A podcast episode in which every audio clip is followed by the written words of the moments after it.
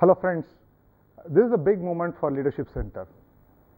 I have with me my mentor and mentor of, I don't know, 100 people, more than that, and somebody who has made it a habit to create leaders. The who is who of leadership in India, many of them would say that they have been groomed by Mr. Kamath. Any other introduction to Mr. Kamath will not befit him.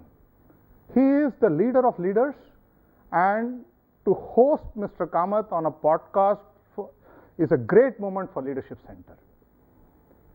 And I would invite all of you to not just listen to Mr. Kamath. I would want you to go one step beyond having listened to this conversation with Mr. Kamath. In your mind, start your conversation about leadership of what it would be if you are having your own conversation with Mr. Kamath. Trust me, at the end of this conversation, you can continue to have conversation with Mr. Kamath even with him not being with you. That is the power which Mr. Kamath brings to really provoke people. So let me now, without much ado, start the conversation with Mr. Kamath.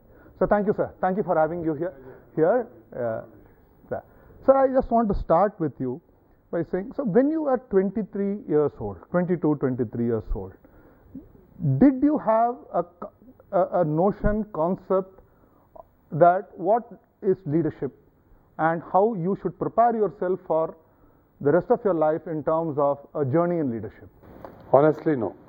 Honestly, at 23 or 24, I was probably trying to understand what do I do after my MBA, because we had a family business which during my engineering years I used to look after, and the option was to go back to that very small family business, and the MBA course opened up your eyes to wider opportunities. So at that stage it was basically trying to decide what you wanted to do rather than aim at leadership and talk of all things that follow. But sir, you had an interesting bout with leadership, sir, in your campus as a student leader. Is there a great deal of difference in terms of a young person thinking about leadership in any domain to somebody who matures to become a large institution's leader? Yeah, that's a very important and interesting point you raised. To be honest, my leadership on campus as president of the Students' Union, I'd say a lot of it, the credit goes to my father, because he pushed me to actually contest, and maybe he lit a spark to that move. What that taught me was something interesting, something important, and that is you have to stand up for certain causes. So there was a strike that students of some particular years, junior students, wanted to mount on a very simple issue, which is called allowed to keep terms. You know the phrase. Yeah. They wanted it to be allowed from year 1 to year 5. You carry everything and you go. I said they're just not on, and we refused to support that. And of course, I think better counsel prevailed. So these small incidents like these built up and gave you an idea as to what it would take to assume leadership. I would think that while after my MBA deciding to take a professional career rather than go back to family business, I would watch how leaders function, that's for sure, right from very early on, understand their styles, and then learn from them. And this happened very early on. So since we are in a storytelling mode, I can tell you that one of the best teachers in this, without doing too much in terms of classroom or education type, formally educating type of structure, was Mr. H.T. Parekh. So, if you entered the lift along with him on the ground floor, and he was the gentlest of gentle persons that you could have. He would first ask you, what are you working on? So you would give a name of a project, and imagine there are only 3 floors or 4 floors before you get out. The second question was, who are the people? Who are the people? And you had 10 seconds or 15 seconds to describe to him who are the people. Of course, he knew most of industry. But in that 10 seconds, he would make a judgment on what project, who are the people, and what is it. No time for anything beyond that. So that put in my mind this important concept that if you are a lender, the person that you are lending to is the key. Everything else follows. So everybody that I came across, I would try to pick up something or other. So my first boss, Mr. Narkani, who was chief of the project department then and became chairman of ICICI later and chairman of IDBI and chairman of SEBI, it's probably one of the most brilliant people that I knew. And from him, you understood his technical ability, his ability to multitask. I've yet to see anybody who could multitask better than him. He could clear 6 different appraisals at the same time and edit as he went along and then come back after going each one to exactly the point that you were on. Enormous intellect, but how you brought to bear on a particular thing. The ability to look at things with a different lens, as it were, you learned from him. Other bosses in ICICI, you learned humility. I remember Mr. S.S. Mehta, who was then managing director. This is my first year, and later on became chairman. So I was doing one of my first projects, my very first project actually, and it was a chemical company producing chemicals and dyes and chemicals, and there was a product called synthetic rouge, which was used, and I used the word synthetic rouge in the appraisal throughout. And when I went to, and you had to clear, the appraisal was read by the bosses those days, actually, before it went to the board. And you had to go and clear it with the boss if he had some comments. So I went to this thing, and he just kept flipping the pages. And on the 35 pages of the appraisal, he had everywhere underlined the word synthetic rouge and written a question on the first page saying, is this an accepted terminology? And he's a chemical engineer, so he very well knew. It was not that he didn't know. So when I went in, he said, "Is this an accepted word in the chemical dictionary?" And I said, "Yes." And of course, he knew what it was. It was red oxide. So he said, "Then the humility of the person. He went to each page and scored. He had put a question mark everywhere there was synthetic rouge, and maybe at 8-10 pages it must have recurred. He scored that off." And gave me the appraisal, which was a clean appraisal. He didn't have to do much editing. But you learned that, it's all right, he could have just said, okay, go away and cut out the thing. But no, he did, he cared enough to ask a question and corrected himself at the end of it. So you learned a whole lot from your bosses. And I quoted the first 1 or 2 years because they are the foundational years. And then they teach you, what and how as you go along. So from a learner's perspective, you brought it from a nurturer's perspective, sir. What does it take for a young person, young Mr. Kamath, when he was a brilliant person who comes with an engineering and an MBA from IIM Ahmedabad, to give himself to learn? I think again I'll take it from the same bosses and turn it around. I think you have to have the humility to acknowledge that you do not know everything and that. You'll keep your mind open. It'll be like a sponge. It'll take in ideas. You'll take in thought, and it'll then, build that into your own modus, as it were. And I think it takes humility to do that. I find there's a tendency in a lot of people, the learner, to assume that he or she knows everything a priori. And this is the biggest mistake, that you do, and it will hurt your career. It will hurt your growth. Because obviously you do not know. But where does self-confidence go, sir? Aren't you then not self-confident, sir? No, it's not a question of self-confidence. Sir. It's a question of actual knowledge. You don't have knowledge, but you believe you have knowledge. That's not self-confidence. It is the other extreme of self-confidence. It is basically you're fooling yourself. And you have to have the openness of mind to accept that you may not know, you do not know, in fact, and then start building on that. At some stage, when you think you know everything, you can probably be a little more self-confident. But truly, I will say that this word self-confidence, or it's not self-confidence really, it is If you acknowledge that you know everything, I think that is the most defeatist thing that you can say. Because you really do not know everything at any point in time. I do not know everything today that I ought to know. So throughout my career, I have had that openness that I do not know. There are so many things I do not know. I am going to keep my mind open to get in ideas. And of course, as time went on, you refine the skill to take in ideas, create a picture, connect the dots, make it into a bigger picture, and so on.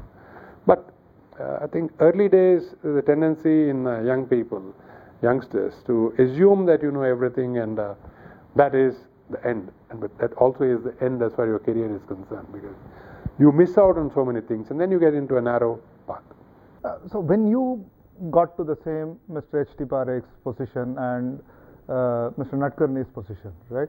What was your style of engaging young people? I would think that I tried to imitate to some extent, but mostly it was to try to empower them. I think times had changed from 71 to 96, and you experiment with a whole lot of things. Very interestingly, ICICI, at least in my context, the way I looked at it, empowered you a lot. Even as a very young officer, you had the ability to take a decision on a project, meet people independently, and actually commit money on behalf of the company and so on. Though you did not have the sanctioning power, it obviously went above. But you had the confidence that if you talk to a client and there are some thing that you needed to decide on, you could, and other things being equal, the leadership would back you. I thought that had to be done in terms of building the team that would lead ICICI Limited in those days. And without going too much into it, the ICICI of 1996 was a very professional outfit, but characterized by what I would call as gentle management. Gentle management in all its positive character. But gentle management has a challenge that as you go through time, what happens is that you also do not take the hard decisions that you ought to take. Now, when we had to take certain hard decisions in 1996, and very decisions which hurt me a lot personally, because you had to take a strong stand against people that you grew up with in terms of their moving on and so on. Letting them go. You had to then nurture a younger group of people. And most of these, you knew from their capabilities, 8 years back when I was there, and they would have been hardly 4 or 5 years into the organization, each one of these leaders at that point in time. So I had not seen them come to mid-career level. And here you were trying to give them a slot which was virtually just one level below the board. These were the 9 or 10 leaders who would lead ICICI. And at that point of time, it was actually a bigger leap of faith for some of them than for me, to get them to believe in themselves and deliver. Now there comes that interesting question that you raised: confidence and self-confidence. I can say that there were leaders there who came to me and said that I am not skilled to do this job. I cannot do this job. The point was that, as I saw it, for that job at that point in time, the person did not need the skill in that job. The person needed some other skills. And as long as that person brought those skills, I thought the person was appropriate for the job. And then, indeed, these people excelled in the new job which they did not know they were trying to do for the first time. When they succeeded, they excelled in these jobs. So I would think that you have to have the ability, when dealing with young people, to make a quick assessment if if they are humble enough, they are willing to learn and build themselves up.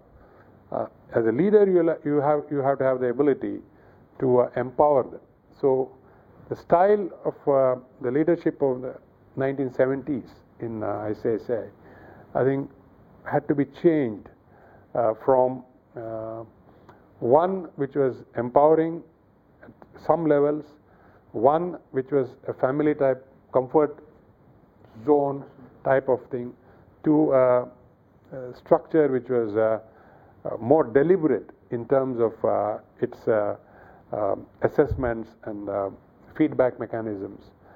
But at the same time, elevating that culture of empowering, which was there in ICICI, to an altogether different level, to basically even push people into leadership and then encourage them, coach them, and mentor them, and celebrate them as they grow. What are the one or two things which you, when you saw, let us say in a Chanda or in a Nachiket or in a Vaidyanathan or in a Kalpana, right? Which told you, look, I'm going to bet on this. See, each one is.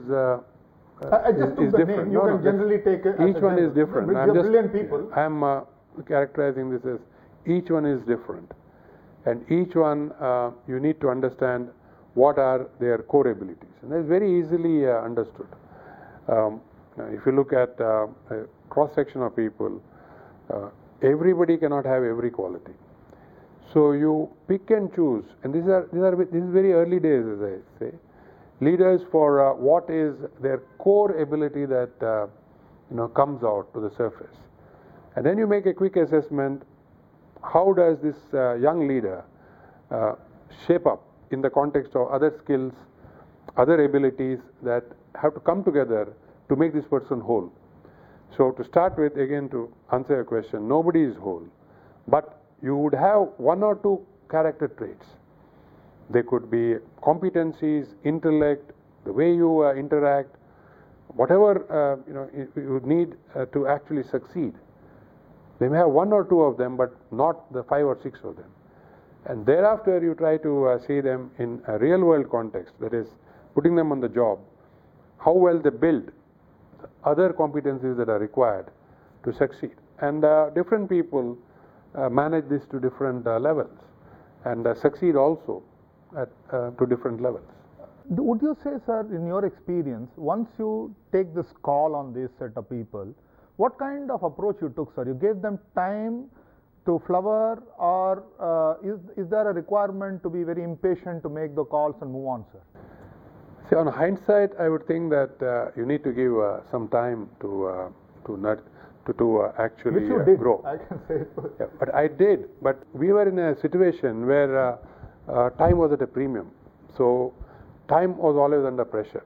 So you gave very tight timelines to people, within which they had to develop this multi-set characteristics in terms of what they had to do to succeed. And you have this saying that the bar is never constant. The bar always goes higher. The moment you hit what was initially set as a goal for you, and that I think we used to very good effect to get leaders to understand and scale.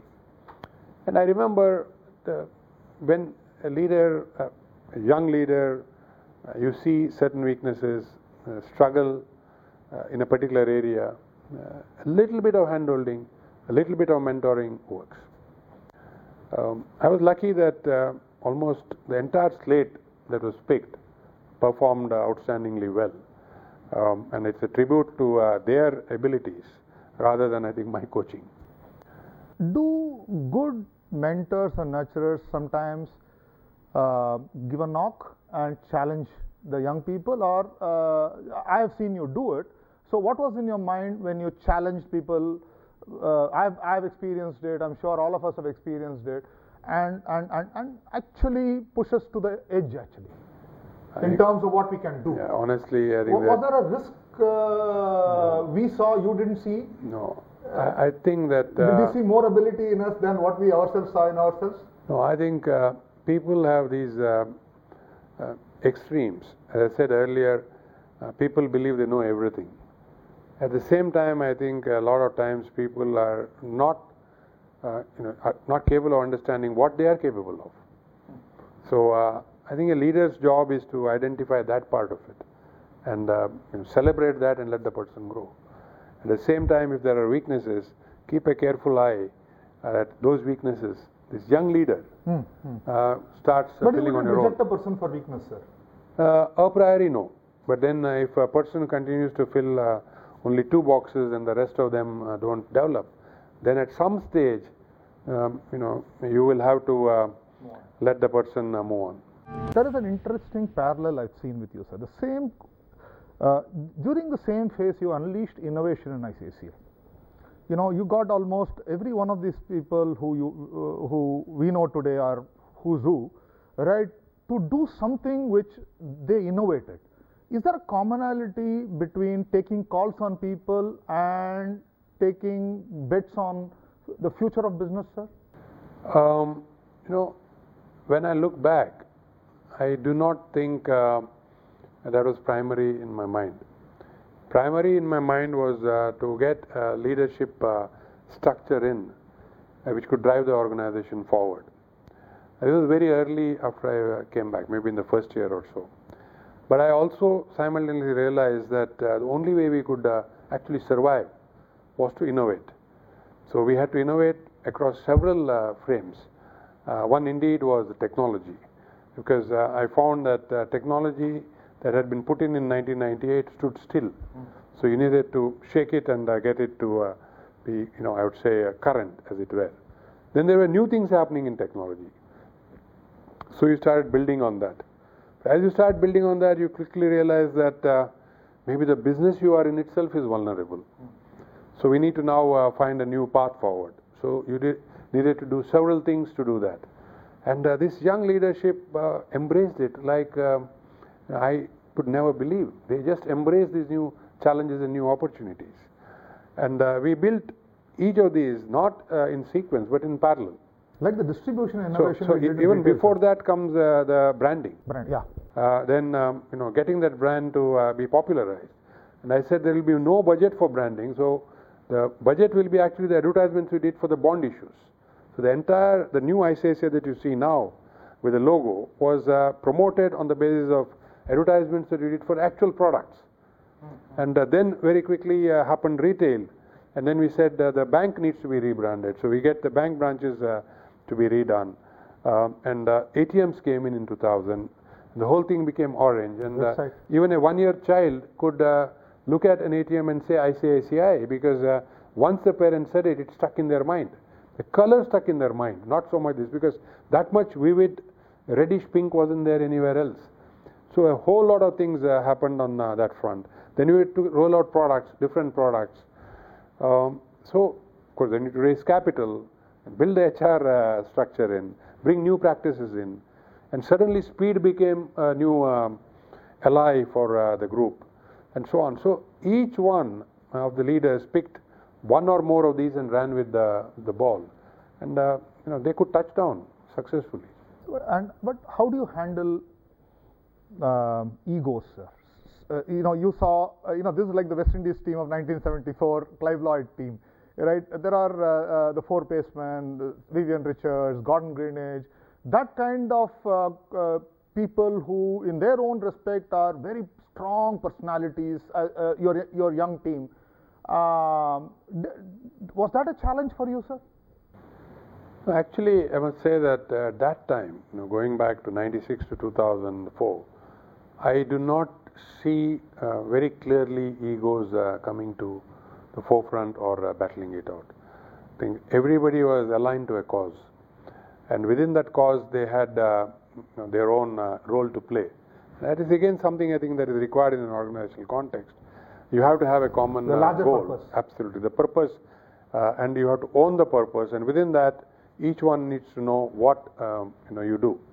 Again, an anecdote there, if we look at the fundraising that we did, we had the confidence to say that we could mount four teams, whereas the bankers would say typically only in your sort of organization, maybe the CEO along with the CFO is a team. And if you push it, maybe the CEO and the CFO are two teams. But beyond that, we can't do it. And we would say, it's not for us. We can mount four teams. And we did mount multiple teams, and the bankers would come back and say that, all of you talk the same script. And I can tell you this, we never exchange scripts. But what are the magic, sir? The magic was you own the purpose. If everybody owns the purpose, then you don't need to teach the script. The script is hardwired into your mind. And I think that was the great ability of the team, that they owned the mission, as it were. And the script got hardwired, and wherever they went, they spoke the common language. So there was no discordant note as far as the investors were concerned in that context. I think that also laid down the character of the bank. Since this code was hardwired, certain way of coming across of behavior became normal. And you recollect, if we found aberrant behavior, we were then highly upset as to why this aberrant behavior is happening with us. But typically, early days, this is what was laid down. So just to stay with that theme of innovation, sir, the 2-3 principles in your mind you had to unleash innovation in an organization, sir. You unleashed it. Yeah, I would think that there are 2 or 3 things that I need to probably put in context. One was, in marketing terms, they say, is there a felt need? There was an overwhelmingly felt need in the ICICI of those days to do things which were different. And I use the phrase universal banking maybe in late 96 or 97, and most competition laughed. And I celebrated. I said, that's the best response you can have, because I think I'll have clear territory for 5-6 years, because nobody believes this.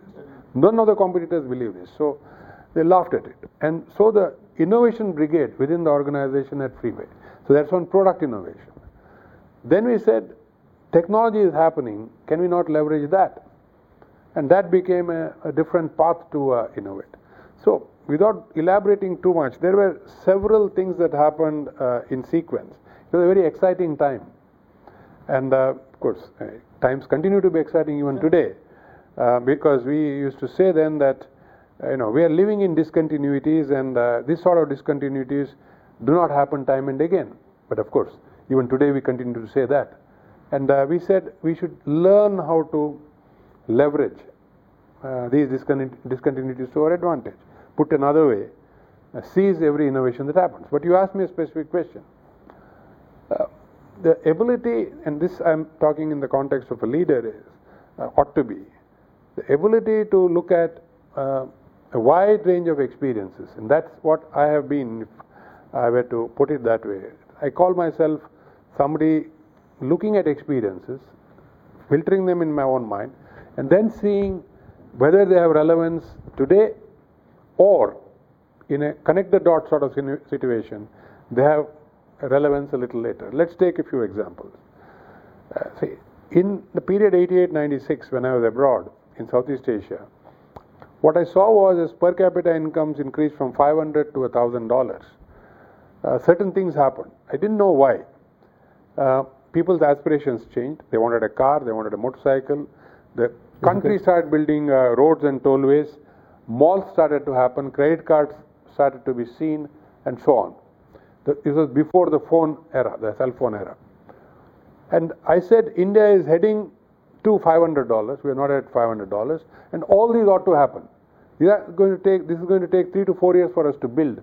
So let us build on this now.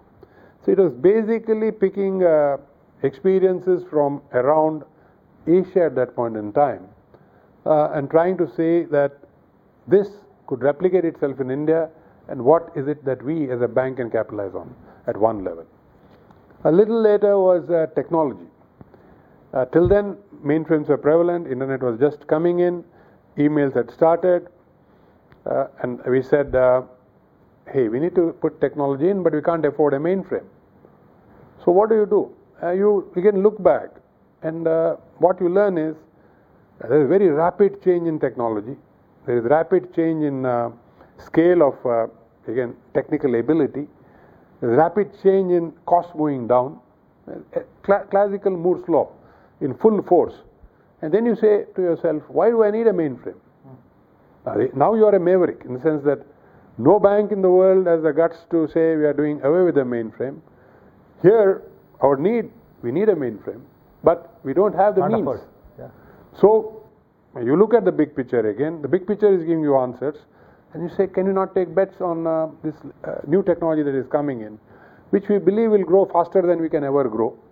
And that's what happened. And Of course, technology growth has far outstripped our pace of growth. And I think what machines we were experimenting with those days are probably multiple times, what you have in your pocket today is multiple times more powerful than the mainframe that we are talking about, leave alone the machines we used. So, just these two illustrations, I would think, to me, bring forth what is possible by keeping an open mind, looking at things and letting and executing on that basis. It tells me, sir. So in a way, you are basically saying the perspectives which you are able to really make significance out of it and risk appetite ends up becoming two big levers for from your narration. These two seem to come out as two major drivers and leaders for innovation. Perspectives certainly. Risk appetite I have to put with a caution, in the sense that it is necessary to have the ability to take a calculated risk after analyzing all the factors. But if somebody were to say it is my gut decision, that would be wrong. I think a gut decision is also an amalgamation, or ought to be an amalgamation, of all your learnings and experiences. Learnings and experiences of other people to the extent that you can fathom them and harness them, and then you take a decision. You call it a gut decision. I will stand by it. And I've done that time and again. But you say that this is how I feel, and then you are setting yourself forward. So I don't think there was anything that we did because I felt. Almost everything that we did was on the basis that there is rationale and the sound experience. Based on that, we can go ahead and take this bet. Are you a big data person, sir?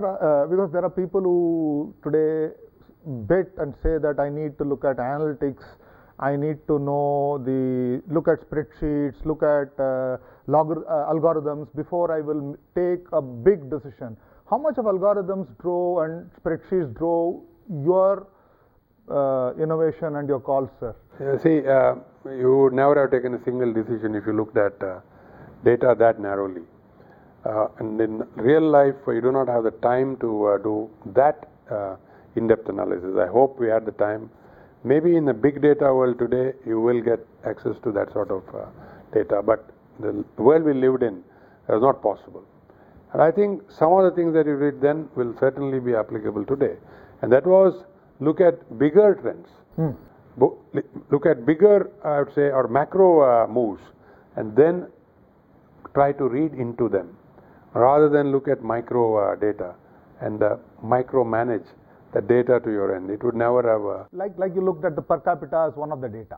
Like you looked at the linkage of per capita with respect to what is happening to lifestyles. I never had...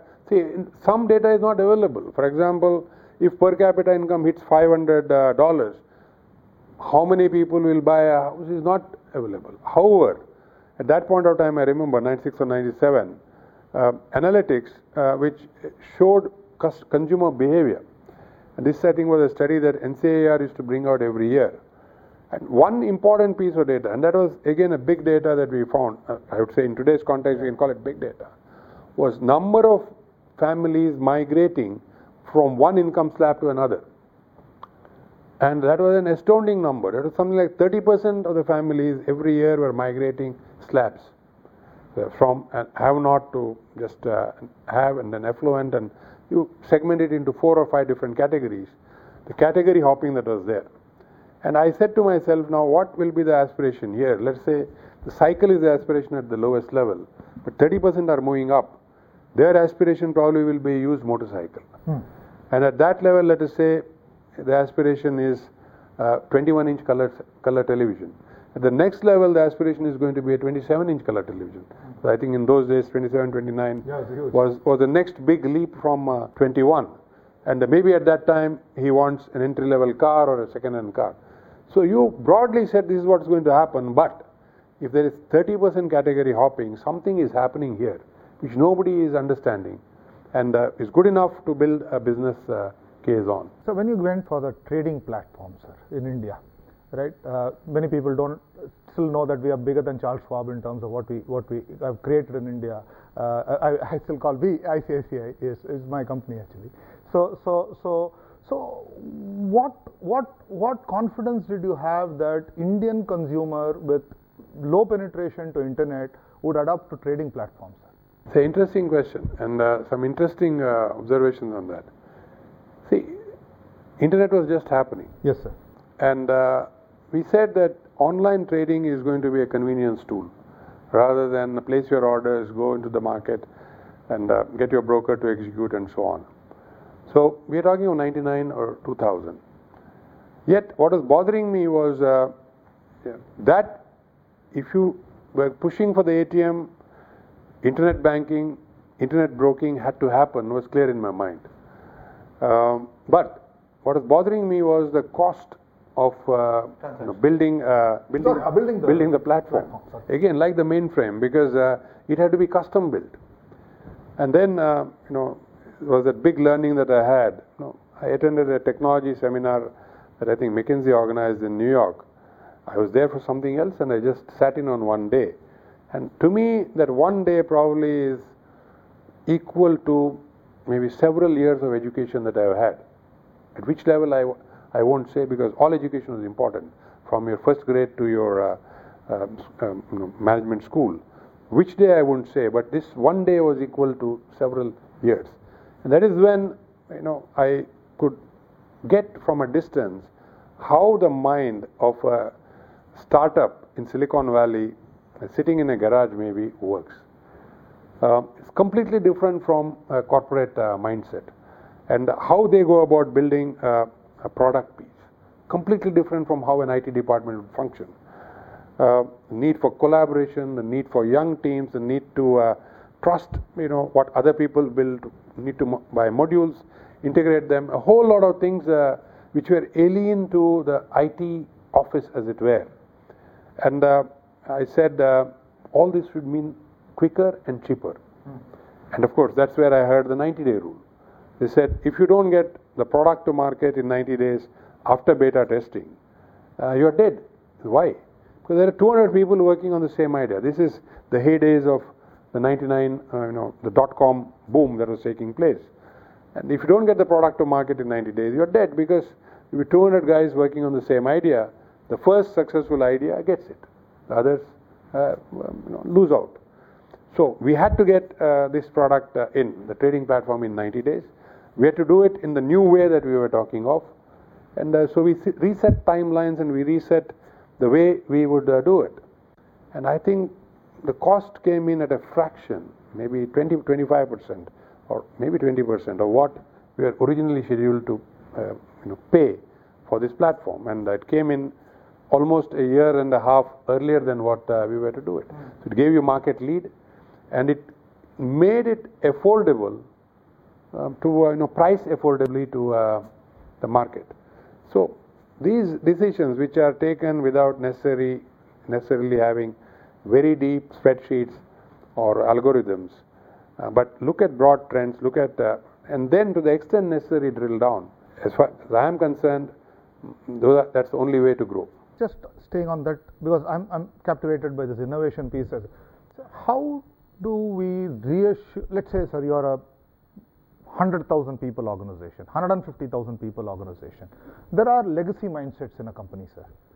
So there could be this 100 people, 200 people who are very purposive, driving forward with innovation for the future, sir. How do these people carry this 100,000 people with them, sir? Would they not feel threatened? Their skills will become obsolete. That fear? Several things. Not only that skills will become obsolete. I think the first is. What I said, again, we discussed in the very beginning. Yeah. I know it all. Yes. Yes. So I know it all. There is no better way. I have built the best mousetrap. So that is it. So that is the problem that every leader will face, and that is where that leader also has to take a stick to this culture, as it were, and rebuild it. It is not as easy as I make it out to be, because even if you say that you have dealt with it once, I would think it takes less than, conservatively I would say, 2 to 3 years for this culture to rebuild. So if you believe that you built it once, you cannot assume that I have done it. Like, you cannot assume I know it all. This Again, you cannot say I've done it. You will have to continuously take a stick to this. And it is a wearing down game. That system tries to wear you down, you try to wear it down. And a successful leader is one who is on top and doesn't let the system get at it. Having said it, so there's nothing wrong taking a stick sometimes to the system. No, there is. In this case, I would think in the innovation context, a stick has to be taken every 3 years maximum. For the status quoist. Yeah, and even if it is not the status quoist, even if you are best in class today, there's so many things happening.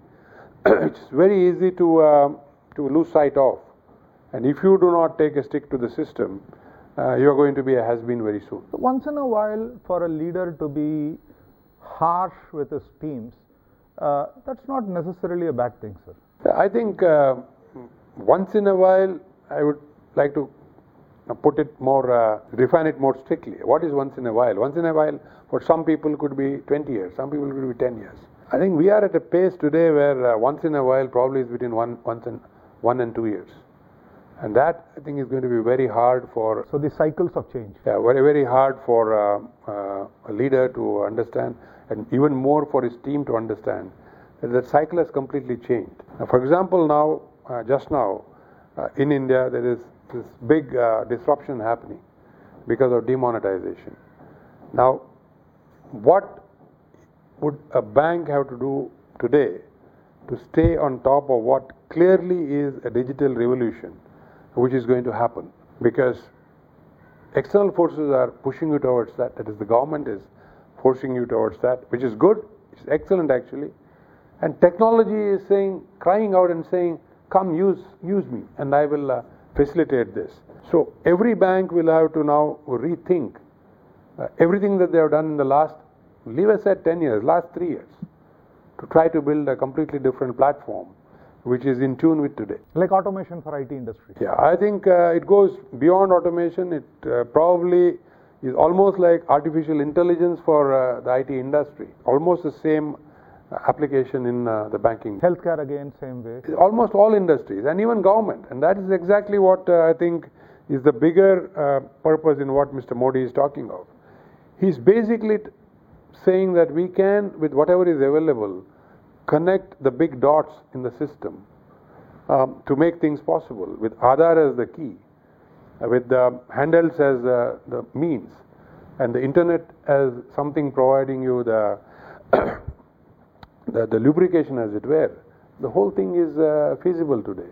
To live in a digital real-time world, again I'm talking of finance, but as you said, healthcare, and a whole lot of other things, including the way the government looks at you and ensures that you behave and pay your taxes and so on. Is your approach to staying current, sir? How do you stay current, especially now that you have moved to a new role? This is a role which is very different to what you have done till now. How do you stay current, sir? See, my new role... to me is like a startup. So in a way it is simple, in a way it is complex. It's a huge learning for me, and that's exactly what I'm celebrating, because I've never worked with but that doesn't create anxiety. No, I've never worked with 5 different cultures. Yeah. So you need to understand culture, you need to understand how minds work. They're not necessarily the same. They're all highly intelligent minds, but they work differently. So you need to understand how to manage, and that itself is a learning. So I look at every day as a learning in the office, as it were. Though you are building up from scratch, but certain principles you can still put in. In a sense, you want a 90-day rule in, you make it very clear that we work on a 90-day rule. Somebody else may be working on a 24-month rule, but we work on 90 days. We want technology which is lean. So we work on technology which is lean. We want to work on a lean people structure. We will work on that. So I think there is no issue. But I would think a country like China itself, I go to a different, is a daily learning experience. So I celebrate that. And those learnings, if I can succeed in bringing that knowledge to start with our 5 member countries, I would have met a small purpose, as it were, my own mind. For example, Shanghai probably, I do not know whether you have been there. I've been there. Recently, is probably the most livable city in the world today. It is certainly amongst the cleanest cities in the world. It is certainly probably the best connected city in the world. Things work, things hum, and it has been done so with hard work. So taking those lessons, that knowledge, and translating it becomes a win-win for various countries, various cities, and so on.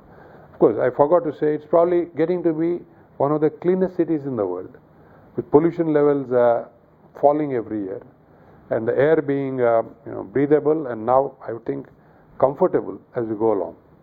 So there's a whole lot of things to learn apart from just business when you move to a different, and if you have the ability to bring that knowledge to another constituent, it makes your life that much more enjoyable. So observation? 100%. Interaction? You have to have your ears and eyes open and be humble enough to receive signals. That's the first thing. Second is interaction. But I would think observation more than interaction. Observation, interaction is asking the next question. Certainly, to be a better educated person, you have to interact. Clearly, in sequence of things that you could have on. And of course, then there has to be a bias for action. Just observing and interacting, well, makes you a wiser person, but doesn't do societal good, or good that you can easily translate. And I think you need to get to that stage to make things happen. Maybe in your own organization, or if you have the opportunity, in a wider context. So one last point, sir. Generally, people don't like this question, and I say it in a very positive sense. How important is it for leaders to be politically astute, read signals, sense, and to be able to engage with the dynamics in organizations of any kind?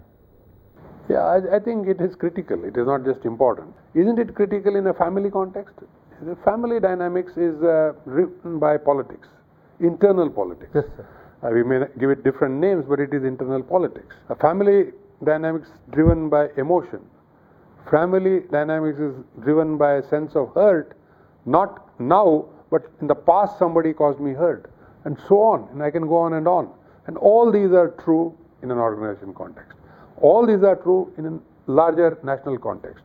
And your ability to handle this internally, between yourself and leaders, between the leaders themselves, the leaders and then the people who actually drive and create value for the organization, is critical.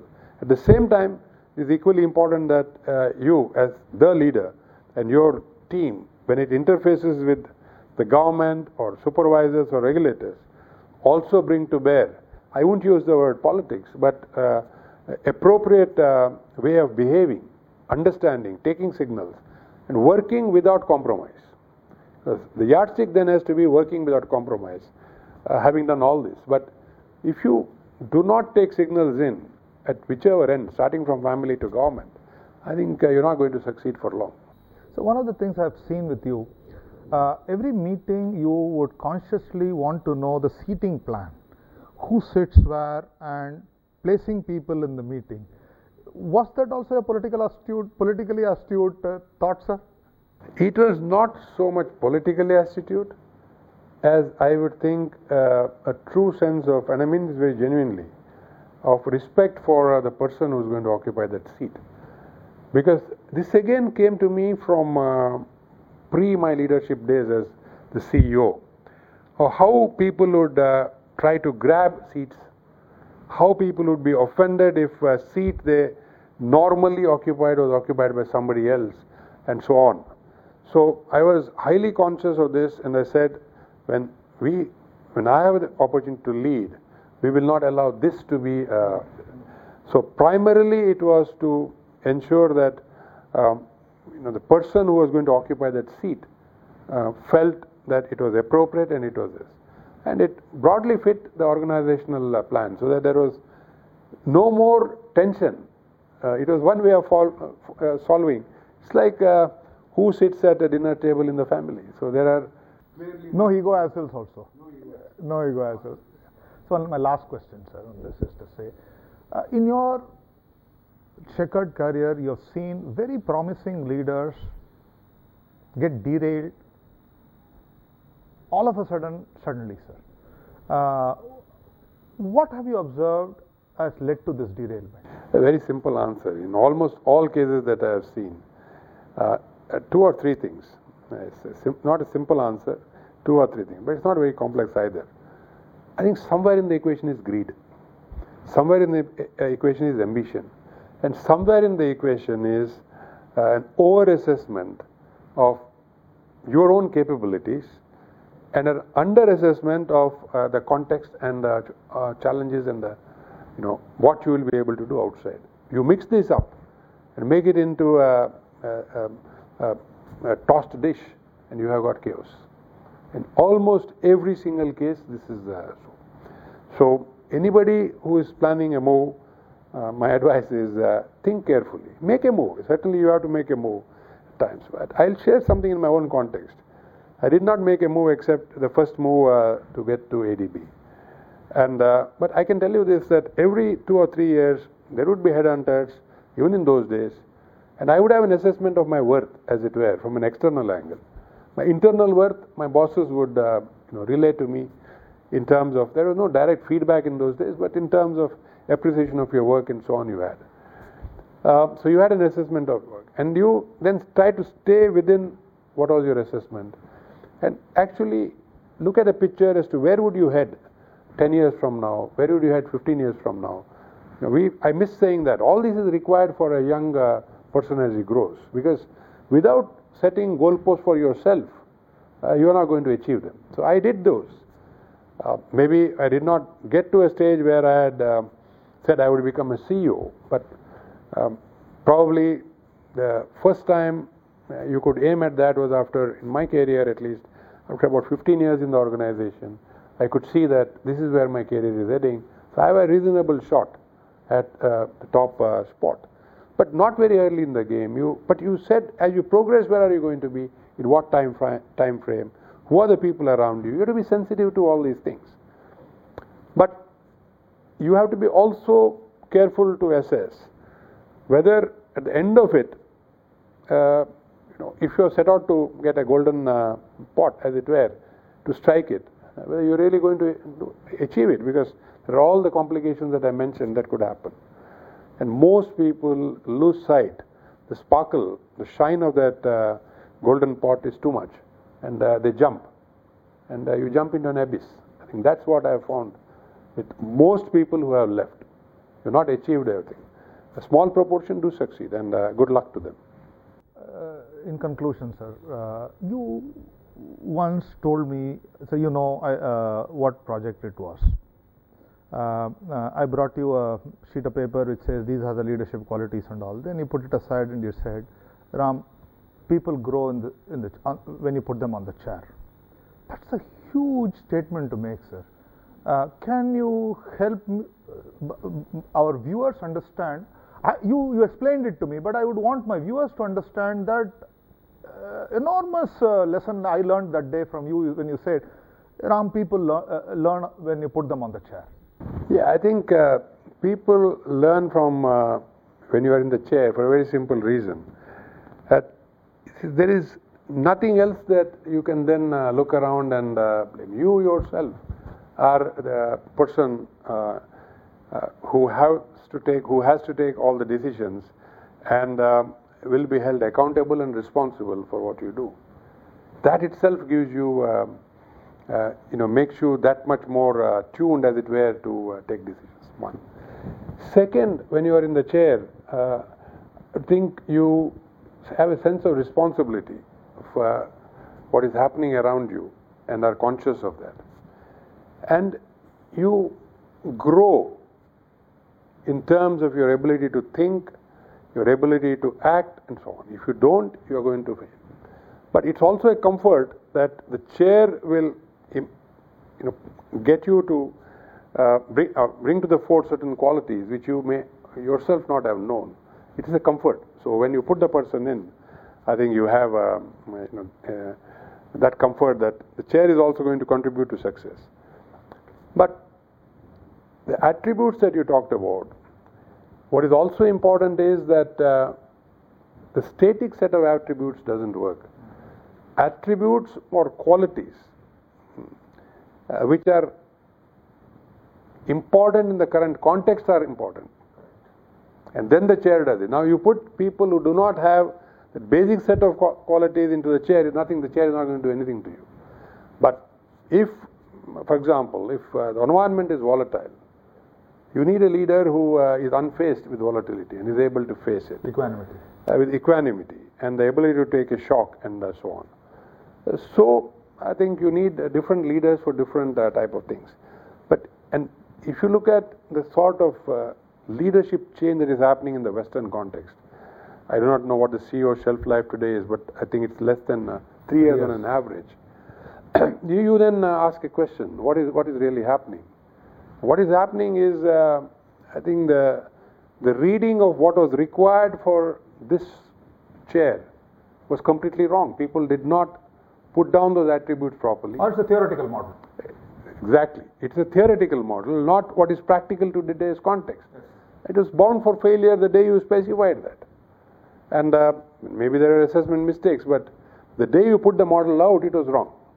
And that leads to this. So, in the final context, in looking at the next leader, you need to make sure that the qualities, I would say, are current and in consonance with the time period that you're talking of.